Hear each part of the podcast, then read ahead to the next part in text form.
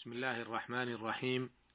الحمد لله رب العالمين وأصلي وأسلم على أشرف الأنبياء والمرسلين نبينا محمد وعلى آله وأصحابه أجمعين والتابعين ومن تبعهم بإحسان إلى يوم الدين. أما بعد أيها المستمعون الكرام السلام عليكم ورحمة الله وبركاته. تحدثنا في الحلقة السابقة عما رواه الشيخان رحمهما الله تعالى عن أبي هريرة رضي الله عنه أنه قال بينما نحن جلوس عند النبي صلى الله عليه وسلم إذ جاءه رجل فقال يا رسول الله هلكت. فقال ما أهلكك أو مالك قال وقعت على امرأتي وأنا صائم. وفي رواية أصبت أهلي في رمضان. فقال رسول الله صلى الله عليه وسلم هل تجد رقبة تعتقها؟ قال لا. قال فهل تستطيع أن تصوم شهرين متتابعين؟ قال لا. قال فهل تجد إطعام ستين مسكينا؟ قال لا. قال فسكت النبي صلى الله عليه وسلم. فبينما نحن على ذلك إذ أتي النبي صلى الله عليه وسلم بمكتل فيه تمر. قال صلى الله عليه وسلم أين السائل؟ قال أنا. قال خذ هذا فتصدق به. فقال أعلى أفقر مني يا رسول الله؟ فوالله ما بين لابتيها يريد الحرتين أهل بيت أفقر من من أهل بيتي. فضحك النبي صلى الله عليه وسلم حتى بدت أنيابه ثم قال أطعمه أهلك. وعرفنا ما في هذا الحديث العظيم من أحكام تهم الصائم. وفي هذه الحلقة نتحدث عما رواه الشيخان رحمهما الله تعالى عن عائشة رضي الله عنها أن حمزة ابن عمرو الأسلمي قال للنبي صلى الله عليه وسلم أأصوم في السفر وكان كثير الصيام؟ قال إن شئت فصم وإن شئت فأفطر. وعن أنس بن مالك رضي الله عنه أنه قال كنا نسافر مع رسول الله صلى الله عليه وسلم فلم يعب الصائم على المفطر والمفطر على الصائم. وعن أبي الدرداء رضي الله عنه قال خرجنا مع رسول الله صلى الله عليه وسلم في شهر رمضان في حر شديد حتى أن كان أحدنا ليضع يده على رأسه من شدة الحر وما فينا صائم إلا رسول الله صلى الله عليه وسلم وعبد الله بن رواحة. وعن جابر بن عبد الله رضي الله عنه أنه قال كان رسول الله صلى الله عليه وسلم في سفر فرأى زحاما ورجلا قد ظلل عليه فقال ما هذا؟ قالوا صائم. قال ليس من البر الصيام في السفر. وفي لفظ لمسلم عليكم برخصة الله التي رخص لكم. هذه أحاديث متعددة تدور كلها في موضوع واحد وهو حكم الصيام في السفر. نعرض أحكامه في الوقفات الآتية. الوقفة الأولى. دل حديث عائشة رضي الله عنها في سؤال حمزة بن عمرو الأسلمي لرسول الله صلى الله عليه وسلم على التخيير بالنسبة للمسافر بين الصائم والفطر فهو مخير بينهما. كما دل حديث أنس بن مالك رضي الله عنه على واقع الحال لصحابة رسول الله صلى الله عليه وسلم في إحدى سفراتهم مع رسول الله صلى الله عليه وسلم بأن منهم صائمين وأن منهم مفطرين ولم يعب كل منهما على الآخر.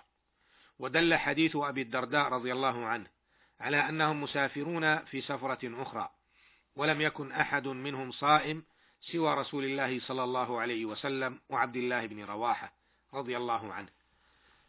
أما حديث جابر رضي الله عنه فنفى فيه الرسول صلى الله عليه وسلم البر عمن صام في السفر ولحقته مشقته وخدمه الآخرون ووجه صلوات الله وسلامه عليه إلى الأخذ بالرخص في مثل هذه الأحوال.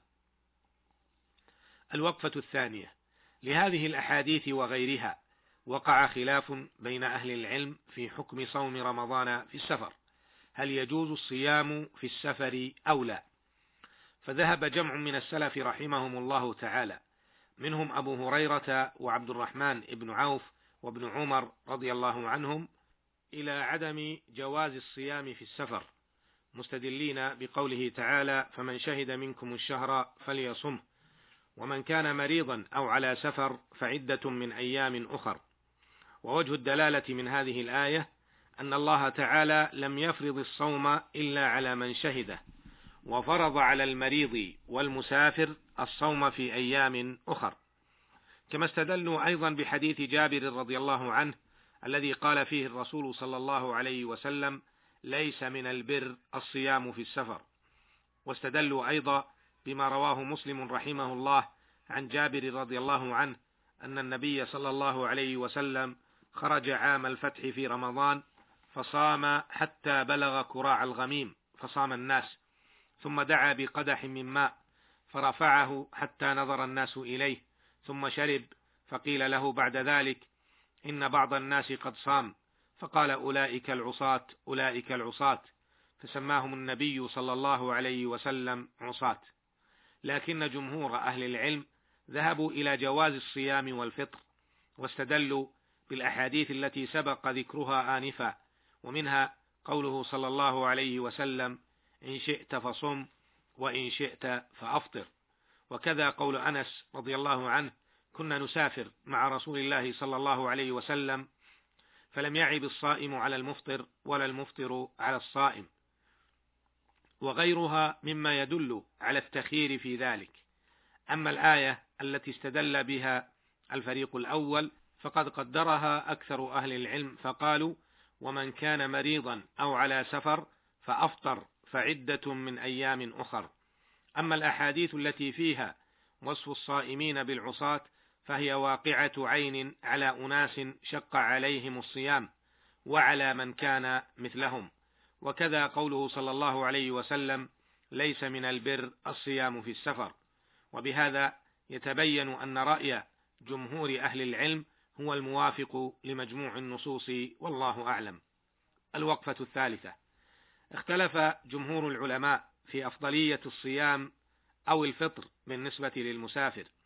فذهب الأئمة الثلاثة أبو حنيفة ومالك والشافعي رحمهم الله تعالى إلى أن الصوم أفضل لمن لم يلحقه مشقة به.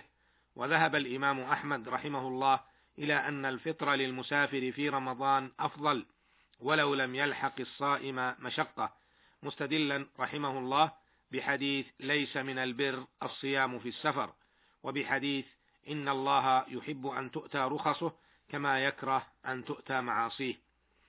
واستدل الجمهور بالجمع بين الأحاديث فعلقوا الأمر على المشقة مستأنسين بما رواه أبو داود وغيره أن النبي صلى الله عليه وسلم قال من كانت له حمولة يأوي إلى شبع فليصم رمضان حيث أدركه والحمولة المقصود بها الأحمال التي يسافر بها صاحبها. ورأي الجمهور هو ما يرجحه كثير من علمائنا المعاصرين. وفقهم الله تعالى. أخي المستمع إن هذا الدين يسر. فانظر كيف رخص الله جل وعلا للمسلم الصائم بأن يفطر إذا كان مسافرا لمظنة المشقة عليه وإلى ما يحتاجه المسافر من التقوي على سفره. فالحمد لله على تيسيره وتسهيله وله الشكر على منته ونعمته. جعلني الله وإياكم من الشاكرين لنعمه إنه سميع مجيب وهو المستعان وإلى اللقاء في الحلقة القادمة إن شاء الله والسلام عليكم ورحمة الله وبركاته.